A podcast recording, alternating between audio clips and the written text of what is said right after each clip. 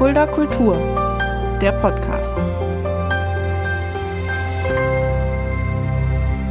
Hallo und herzlich willkommen. Das ist Fulda Kultur, der Podcast. Mein Name ist Shaggy Schwarz und dieser Podcast wird präsentiert vom Kulturzentrum Kreuz e.V. mit freundlicher Unterstützung der Stadt Fulda. Ja, und ein bekanntes Gesicht in dieser Stadt Fulda ist heute bei mir. Niemand Geringeres als Marco Bocher. Hallo Marco. Hallo, Servus, grüß dich.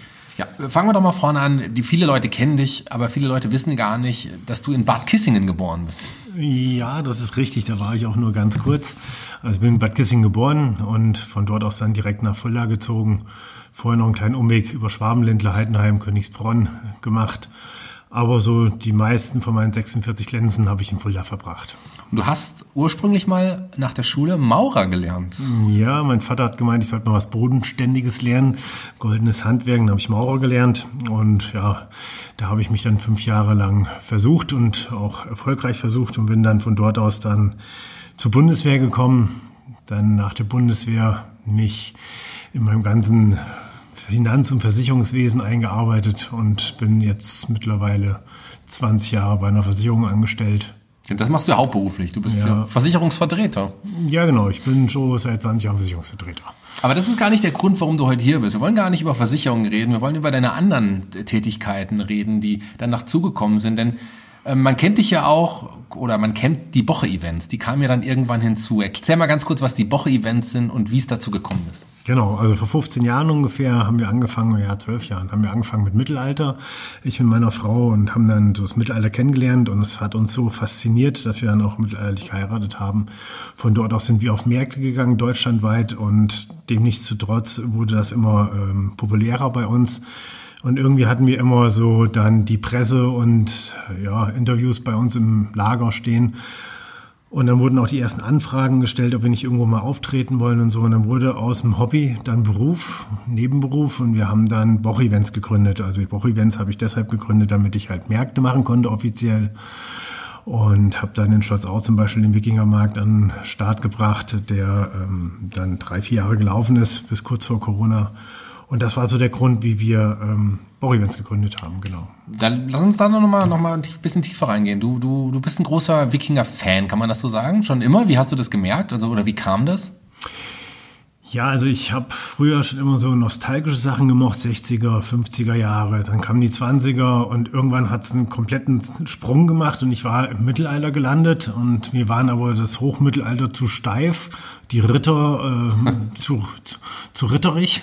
Und ähm, dann habe ich so das Wikinger-Dasein kennengelernt. Also wirklich so back to the roots, wirklich äh, oldschool, ohne alles, ohne Schnickschnack, teilweise sogar ohne Darlegung. Und dann haben wir dort ähm, angefangen, dieses, ja, wie soll ich sagen, also das Wikinger-Dasein war einfach für mich so ein Grund, wirklich von allem frei zu sein. Also mhm. es war, es war keine, ich musste jetzt nicht unbedingt äh, genau den Rahmen haben, das Schwert und genau den Knopf da dran mhm. haben. Bei den Wikingern war das halt nicht so nach, am Anfang, nicht mhm. so nach Fundlage bis es da ein bisschen komplizierter geworden ist. Du hast ja sogar auch einen, einen, einen Wikinger-Namen. Wie hast du, also hast du den ausgesucht und, und was bedeutet der? Ja, also mein Name äh, in der Szene ist Alverin. Mhm. Alverin ist der kleine Zwerg von Odin. Der hat die Wette gegen Odin dann auch äh, gewonnen. Und äh, ja, heißt allerdings auch gleichzeitig der weitgereiste. Und da das mit meinem Leben, wo ich so immer unterwegs bin, mhm. halt auch gut passt, haben wir dann Alfred gewählt, genau.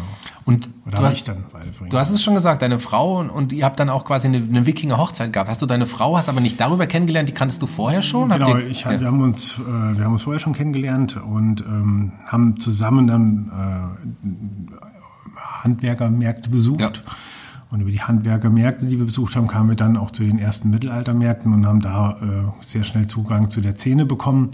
Und das hat uns halt fasziniert, dass wir gesagt haben, okay, wir tun grob mittelalterlich, mhm. würde ich jetzt mal behaupten, mhm. mittlerweile geheiratet, also haben dann geheiratet. Und unsere ganzen Gäste waren halt wirklich mittelalterlich. Und da haben wir dann die ersten Wikinger, Thorhal und Asa, kennengelernt, die einen Background bei uns gemacht haben. Und das waren so richtige Vollblut-Wikinger, die in diesem Hobby schon komplett aufgegangen sind und wirklich für Heiderbu im Museumsdorf schon aufgetreten sind und und und. Und darüber haben wir dann gesagt, jetzt nehmen wir das Geld zusammen von der Hochzeit und mhm. davon bauen wir unser erstes Lager. Und so sind wir in die Wikinger-Szene direkt reingerutscht. Und du hast es auch schon angesprochen, es gab dann diverse auch TV-Auftritte für dich dann mhm. schon relativ schnell. Und wie, wie, wie, kam die, wie kamen die Fernsehsender oder auch die Sendung auf, auf dich zu? Wie sind, die, wie sind die auf euch aufmerksam geworden? Ja, also ich war dann in Schleswig, wir waren mal auf den Wikinger-Tagen und da wurde dann, kam der Veranstalter auf mich zu, hier Marco, du schwätzt immer so gerne. Okay, hm. weiß ich auch, dass ich gerne schwätze, ich scheue die Kamera nicht. Und dann sagt er so, alle anderen haben da jetzt nicht so die Lust zu. Möchtest du nicht mal was machen? Und da ist gerade einer von ähm, Spiegel TV. Und ich so, äh, ja klar, komm, lass uns was machen. Und dann kam Spiegel TV äh, und hat den Bericht gebracht, wenn die wilden Wert, äh, Kerle kommen, Wikinger Tage in Schleswig. Und dort haben wir dann wirklich das ganze Wochenende, wo wir oben äh, gekämmt haben, also Lager gemacht haben, haben die das ganze Wochenende mit uns gefilmt. Mhm. Mit Bootsfahrt, mit der Familie, im Zelt, mit Interview. Und ich so, naja gut, mal sehen, was das gibt. Mhm ja, es war, ist dann so gut geworden, dass wir, dass ich zwei Jahre später mal über die Alpen gefahren bin mit dem Mountainbike und äh, mein Kumpel und ich saßen in der kleinsten Stadt Italiens und dann meinte doch tatsächlich der Wirt so zu uns, ich kenne dich irgendwoher.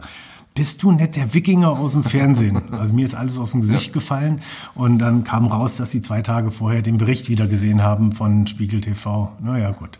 Und so kam dann danach dann D-Max, der Hobbyist, wo dann wieder gedreht worden ist. Mhm. Das Thema auch wieder Wikingertage in Schleswig. Eine Sendung mit der Maus war nochmal da, da ging es dann mehr um die Kinder. Und dann haben wir für Live Ice einen Videodreh gemacht, ähm, ähm, King of Kings. Und da haben wir auch dann als Wikinger, als äh, Wikinger mitgemacht und ich durfte dann dort die, einer von den Hauptrollen mitnehmen, habe die gegnerische Partei angeführt und durfte da dann auch schöner sterben. Du hast gerade gesagt, wer dich kennt, der, der weiß, dass du gerne schwätzt, aber wer dich auch kennt, weiß, dass du, wenn du eine Idee hast, auch dafür brennst. Und das nächste, was dann die Idee, die nächste die Idee du hattest, warum nicht gleich einen ganzen Wikingermarkt machen? Und äh, du hast es gesagt, vor etwa fünf, sechs Jahren gab es den ersten Wikingermarkt in, in, in, in Schlotzau. Wie, das ist ja dann nochmal ein größerer Schritt. Also genau. da reicht es ja nicht alleine, äh, für, sich dafür zu interessieren, sondern man braucht auch noch mehr Leute, die man mitzieht und die man dafür begeistert. Und das genau. ging direkt gleich richtig gut los. Ja, also wir haben in Schlotzau, aufgrund dessen, dass wir dort auch geheiratet haben auf dem Sportplatz, gesagt, da wollen wir irgendwann mal einen Mittelaltermarkt haben. Dann habe ich einen Kollegen gefunden von der Szene, der auch auf so eine Idee Lust hatte. Und dann haben wir zusammen gesagt, okay, er kennt die Händler, ich mache die Promotion, das Marketing, ich kenne das Dorf, ich kenne die Region, daher auch immer mein regionaler Gedanke. Und dann haben wir in Schlotzau am Sportplatz äh, den ersten Mittelaltermarkt gemacht mit 250 aktiven Wikingern auf einem Sportplatz. Das Dorf hat selber gerade mal 240 Einwohner. Das war also schon mal eine Verdoppelung der Bevölkerung und hatten gleich am, äh, im ersten Jahr zweieinhalbtausend, dreitausend Besucher. Im zweiten Jahr schon gleich sechs und im dritten waren wir schon die sieben oder acht gebrochen. Und da waren wir dann auch mit 580 aktiven Wikingern am Platz und das war dann echt schon phänomenal. Und wir haben Wikinger gehabt, dies hat sich so schnell in der Szene rumgesprochen, die aus England extra angeflogen sind oder aus äh, Schweden rübergekommen sind, nur um das Wochenende in Schutz auch zu verbringen. Einige aus Skandinavien habe ich irgendwie gelesen. Also Norwegen, Norweger waren auch dabei, irgendwie als wirklich, äh, ja, also weit gereiste Wikinger, kann man so sagen. Also das, das hat sich auch durchgesetzt. Du hast es gesagt, das lief dann über mehrere Jahre und auch sehr erfolgreich.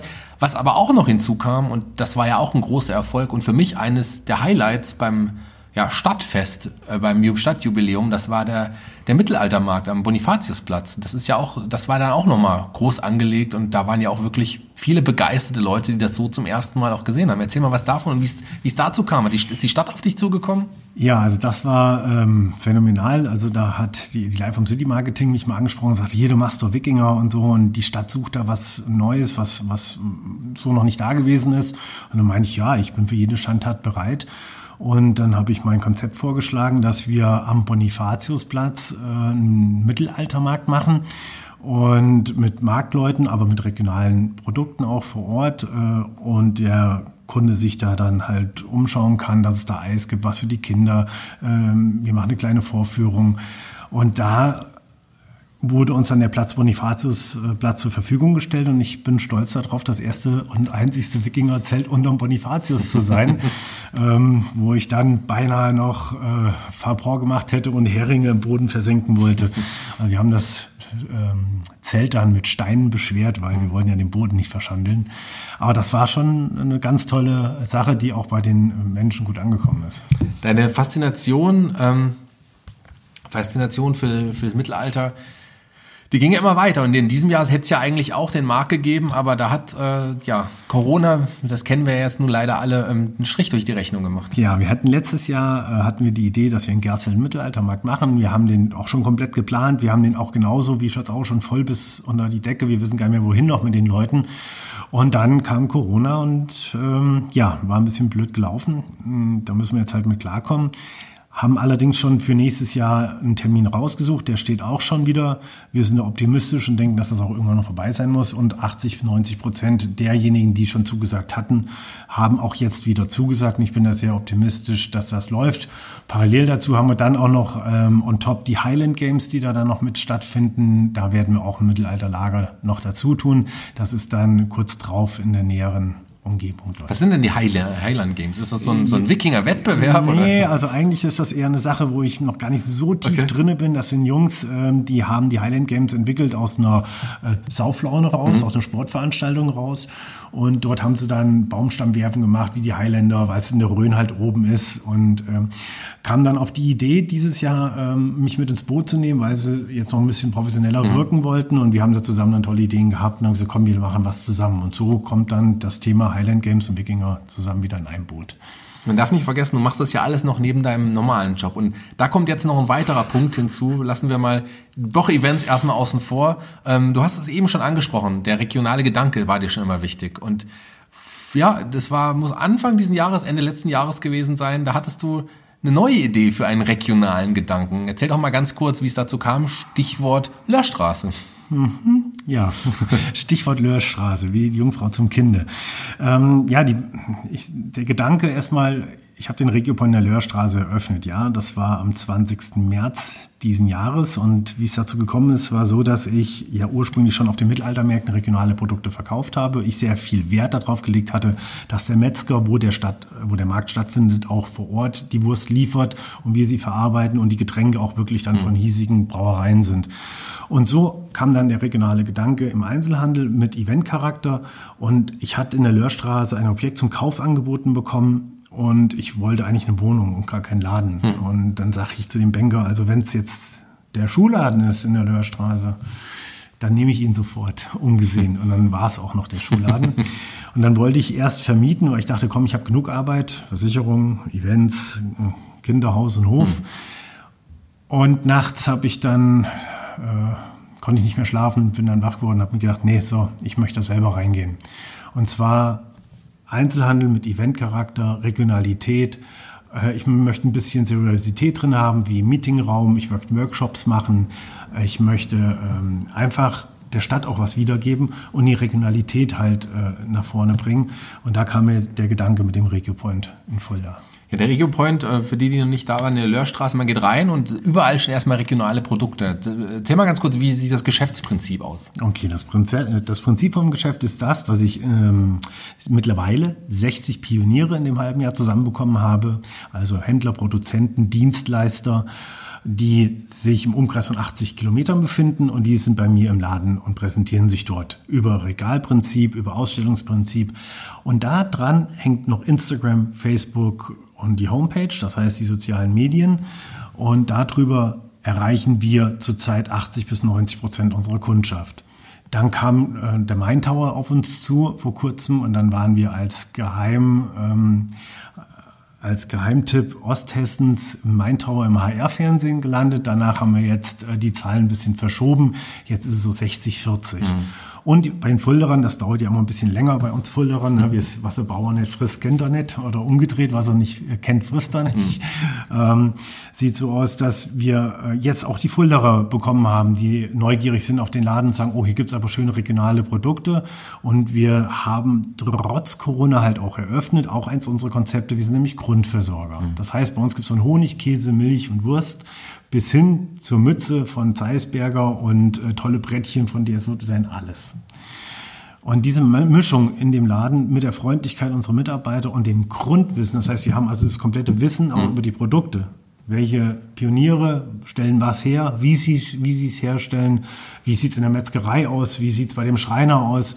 Das wissen wir alles. Und ähm, sollten wir es mal nicht wissen, können wir sofort den Hörer in die Hand nehmen und da zurückrufen. Und dieser Grundgedanke der äh, ist sehr ausgeprägt und kommt bei dem Kunden auch sehr, sehr gut an. Ich habe ja relativ am Anfang schon mitbekommen, dass du diesen Laden eröffnen willst und hab, hast mir damals schon eine kleine Führung gegeben, das war noch gar nichts, das war ein Rohbau und jetzt war ich vor kurzem mal wieder da und musste sagen, es ist unglaublich schön geworden. Oben, das habe ich ja schon äh, länger auch dann gesehen, aber wir waren unten, haben uns auch mal diesen Meetingraum angeschaut, den man ja auch mieten kann. Ähm, kannst du vielleicht auch noch mal gleich kurz dazu sagen? Unglaublich schön, großer Fernseher, Riesentisch, also wenn man Meetings in der Stadt machen will, warum nicht da?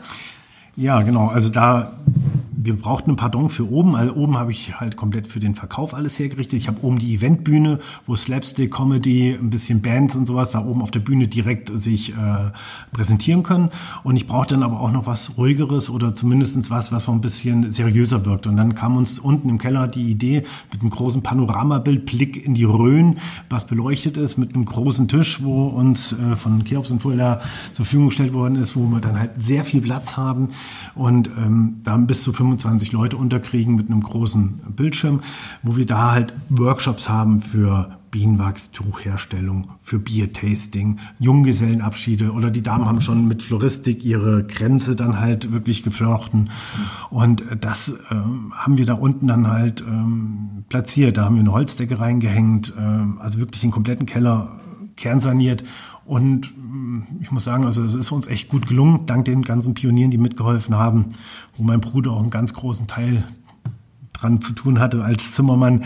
Also es ist uns sehr gut gelungen. Und dieser Raum wird jetzt mittlerweile auch von Gesellschaften genutzt für ihre Meetings, weil sie auf Corona-technischen Gründen bei sich keinen Platz haben. Und bei uns kann man halt den Abstand wahren. Du hast auch gesagt, oben ist ja noch, soll noch der Eventbereich so ein bisschen sein. Eine kleine Bühne ist da, wunderschön auch, auch technisch äh, ausgestattet. Wir, zur Eröffnung hatte man ja auch schon damals noch äh, Undercover Bier, auch zwei sehr talentierte äh, Musiker hier aus, aus Fulda Umgebung ähm, dort. Aber dann kam Corona. So, dann äh, war erstmal ja, Schicht im Schacht quasi so. Du hast also zum größtmöglich ungünstigen Zeitpunkt diesen Laden eröffnet. Ja, also Corona, ich kenne den Laden gar nicht ohne Corona, hm. weil eigentlich ist das Prinzip, dass ich 60, 70 Prozent äh, über den Eventcharakter mit dem Laden äh, an Kosten decken möchte, hm. dass der Einzelhandel eigentlich so eine ja, Geschichte ist, für Tourismus und für die Leute, die um die Umgebung sind. Aber eigentlich soll der Eventcharakter, Kulturcharakter außen vor, also vorne dran sein. Hm. Und ich kenne es leider nicht anders, weil Corona gleich am ersten Tag uns voll getroffen hatte. Das heißt, wir haben am 20. März eröffnet, am 24. war die Stadt zu und wir haben bei der Eröffnung einfach nur die Tür aufgeschlossen, rausgewunken und dann waren wir da. Ja. Ähm, Undercover Bier hat auch unter erschwerten Bedingungen bei uns schon aufgetreten. Das war am 1. Mai. Da haben wir eine YouTube-Kamera, Instagram- und Facebook-Kamera parallel aufgestellt, hatten 700 User. Wir waren total happy. Und das war bis 21 Uhr dann. Dann haben wir schon gleich aufgehört, weil es hat gereicht. Wir haben richtig Spaß gehabt. Aber wir haben heute noch Konfetti, was wir aus den Ecken rauskratzen. Äh, meine Luisa, meine Auszubildende, die schreit schon immer gleich, wenn sie wieder ein Konfetti-Stück findet. Und jetzt habe ich Konfettiverbot in dem Laden. das ist auch eine gute Sache, Konfettiverbot. Genau. Mach das. Liebe, verzichte lieber auf Konfetti. Das, das findest du Jahre später noch. Ja, allerdings. Und was ich noch hatte, war, dass wir da auch noch die Afterwork-Partys machen möchten. Das heißt, die Regale sind so konzipiert, dass wir die abhängen können mit großen äh, Theatervorhängen, dass man da auch nicht mehr da zugreifen kann und dann eine richtige ähm, ja, Afterwork-Party draus machen kann. Wir hatten ja auch gemeinsam schon Ideen, was man da alles auch veranstalten kann. Da haben wir uns schon mal zusammengesetzt. Aber wir müssen jetzt halt erstmal abwarten, wie es da weitergeht und auch, ja, wie es generell da weitergeht. Ähm, das Corona wird uns noch längere Zeit leider begleiten. Jetzt steht das Weihnachtsgeschäft vor der Tür. Du darfst zumindest im Moment aufmachen. Ich meine, mein Weihnachtsgeschenke ist auch ein richtiger Laden, um Weihnachtsgeschenke zu kaufen bei dir. Ja, also ich muss sagen, aus dem regionalen Lebensmittel-Ideenbereich mit äh, Gastronomie-Charakter äh, und Dienstleister, die da alle versehen sind, haben wir uns mittlerweile zu einer kleinen Geschenkideen-Boutique ähm, etabliert ja. und die Kunden kommen auf uns zu und kaufen Geschenkkörbe dann für ihre Liebsten aus regionalen Produkten. Ähm, ganz interessant, wir kriegen Online-Anfragen von Firmen, wo es dann wirklich heißt, ähm, wir würden gerne für unsere Mitarbeiter, weil die Weihnachtsfeiern ausfallen, Gutscheine haben von Ihnen und eine schöne Weihnachtskarte zum Beispiel dazu oder eine Firma möchte dann auf einmal den Kaffeelikör mit den Pralinen äh, für ihre Mitarbeiter, weil die Weihnachtsfeiern halt ausfallen. Und da der regionale Gedanke auch in den Firmen sehr viel zählt und äh, die äh, Mitarbeiter der Firmen da halt auch äh, das ganz toll finden, sind wir da Gott sei Dank jetzt so weit, dass wir uns damit über das Jahr bringen können, dass wir die Aufträge bekommen. Was wir gerade im Nebensatz auch erwähnt haben, was ich auch ganz spannend und toll finde, dass du ja auch ausbilden darfst jetzt. Du hast ja wirklich, du hast ja wirklich Auszubildende. Ja, okay, das hätte ich mir auch nicht träumen lassen. Die Luisa hat mich damals von Bali aus angeschrieben über Instagram und sagte, hier, du möchtest so einen Laden aufmachen, ich suche noch einen Job, hast du nicht noch einen Job für mich? Und ich so, klar, komm, auf geht's. Mhm. Und dann hat Luisa angefangen bei uns, gleich vom ersten Tag an. Da war noch nicht überhaupt noch nichts zu sehen von dem Laden, sondern die hat im Rohbau schon angefangen, im Hintergrund das Kassensystem mitzulernen und und und. Sie hat von Anfang an eigentlich schon gleich mitgeackert, wie eine Chefsekretärin. Und dann kam der Punkt äh, im März, wo wir dann eröffnet hatten und im April, wo sie dann sagte, ja Marco, ich müsste mich auch mal noch mal wegen einer Ausbildung umgucken mir wurde kreideweiß, äh, äh, eiskalt und ich wurde kreideweiß im Gesicht. Und dann habe ich gesagt, du warte, ähm, ich guck mal, ob ich ausbilden kann. Oh, da war ja was. Ich hätte mal einen Atterschein machen sollen vor ein paar Jahren, als mir das angeboten worden ist. Ich spontan meinen Atterschein jetzt gemacht, habe der Luisa gesagt, hier, ich darf jetzt ausbilden und jetzt ist sie seit 1.8. meine Auszubildende. So schnell kann es dann irgendwie gehen. Genau. Ja, wie wird es weitergehen? Also ich habe es ja schon gesagt, wir wollen dann auch gerne und auch du vor allem kulturelle Events dort anbieten, dann im, im Regio Point. Aber im Moment geht's ja noch nicht, aber so das, äh, das Regio Point, der, der Alltag geht ja trotzdem weiter. Genau, also sobald Corona uns das auch wieder machen lässt, beziehungsweise wenn es das Wort Corona für uns dann erstmal wieder als Geschichte angestellt ist, möchte ich gerne wieder ähm, oder möchte ich dann endlich die Bühne zum Leben erwecken. Ich möchte dann äh, Comedy auf der Bühne haben, ich möchte Theater vorhaben, Kleinkunst. Ich habe Sitzmöglichkeiten jetzt geschaffen, dass man trotz Einzelhandel und regionalen äh, Einkauf trotzdem da gemütlich sitzen kann, eine schöne Atmosphäre hat, sich bei einem Kaffee oder bei einem leckeren Wein sich dann auch eine Show angucken kann oder eine Präsentation oder ähm, was auch immer. Und das ist so gedacht, dass wir da halt wirklich im künstlerischen Bereich viel machen. Wir haben noch eine Kunstgalerie im Keller, das hatte ich gar nicht erwähnt. Ähm, da ist momentan eine Künstlerin ausgestellt, die jetzt nach Fulda gezogen ist und da wechseln wir auch regelmäßig dann die Vernissage und äh, wollen da auch Kunst mit an. Ja, auch die kann man sich regelmäßig anschauen. Einfach mal im Rego Point vorbeikommen und anschauen. Laden lohnt sich, lohnt sich auf jeden Fall. Und wie gesagt, sobald es wieder losgeht, da werden da auch kulturelle Events. Dann ähm, nicht in dem Rahmen, im großen Rahmen, sondern wirklich im kleinen Rahmen, so wie man sich das vorstellt, Kleinkunst auch. Und wir wollen ja auch gerne die Tatortlesung da, dann möglicherweise eine der Tatortlesungen da veranstalten, wenn es wieder geht. Also es wird alles dort stattfinden im Rego Point. Schaut alle mal vorbei. Schaut bei den Wikinger-Märkten, wenn es die wieder gibt, auch, auch vorbei. Unbedingt Boch-Events kann man auch, Boch-Events kann man auch für Privatfeiern mieten. Ja, also mit Boch-Events habe ich ähm, Hochzeiten auch schon ausgeführt. Ich bin so bekannt für die außergewöhnlichen Sachen. Also bei mir kriegt man kein Mainstream, also da wird man schon speziell bedient und bekommt dann halt mal außerhalb der Standards was zu bieten. Und wir machen von kulinarisch bis hin zu Ideen, also uns gehen die Ideen einfach nicht aus. Und da kann man uns von Geburtstagen, Hochzeiten, Junggesellenabschieden, Stadtfesten, Stadtjubiläum, man kann uns zu allen nutzen und mieten. Ja, super. Vielen Dank, lieber Marco, dass du dir die Zeit genommen hast hier für Fulda Kultur, den Podcast. Jeder Gast, der hier zu Gast ist, darf sich auch einen Song für die Spotify-Playliste aussuchen. Und du hast, glaube ich, keinen Wikinger-Song ausgesucht, aber auch einen Song, der ja, der, der auch besonders ist, den wir schon lange nicht mehr gehört haben. Welcher Song wird das sein? Ja, also ich werde jetzt dann gerne die Flut hören wollen. Ja, von Witt und Heppner. Heppner, das ist äh, ein ganz toller Song damals gewesen, habe ich auch schon Jahre nicht mehr gehört. Freue ich mich sehr. Die Flut wird auf jeden Fall aufgenommen. Vielen Dank. Ähm, eine Sache noch, ich sage schon mal Tschüss, aber jeder darf natürlich auch abschließend, jeder Gast darf abschließend sich auch nochmal bei unseren Hörern verabschieden. Die Schlussworte gehören dir, lieber Marco. Ja, dann bedanke ich mich mir erstmal, dass ich hier mitmachen durfte und für die Zuhörer vielen Dank, dass ihr euch die Zeit genommen habt, den Podcast zu hören. Ich freue mich dann, dass ihr bei uns im Regebäude vielleicht mal vorbeischaut und lasst euch ähm, gerne mal sehen bei uns auf einem leckeren Kaffee oder einen Wein. Und dann wünsche ich erstmal eine schöne, gesunde Zeit.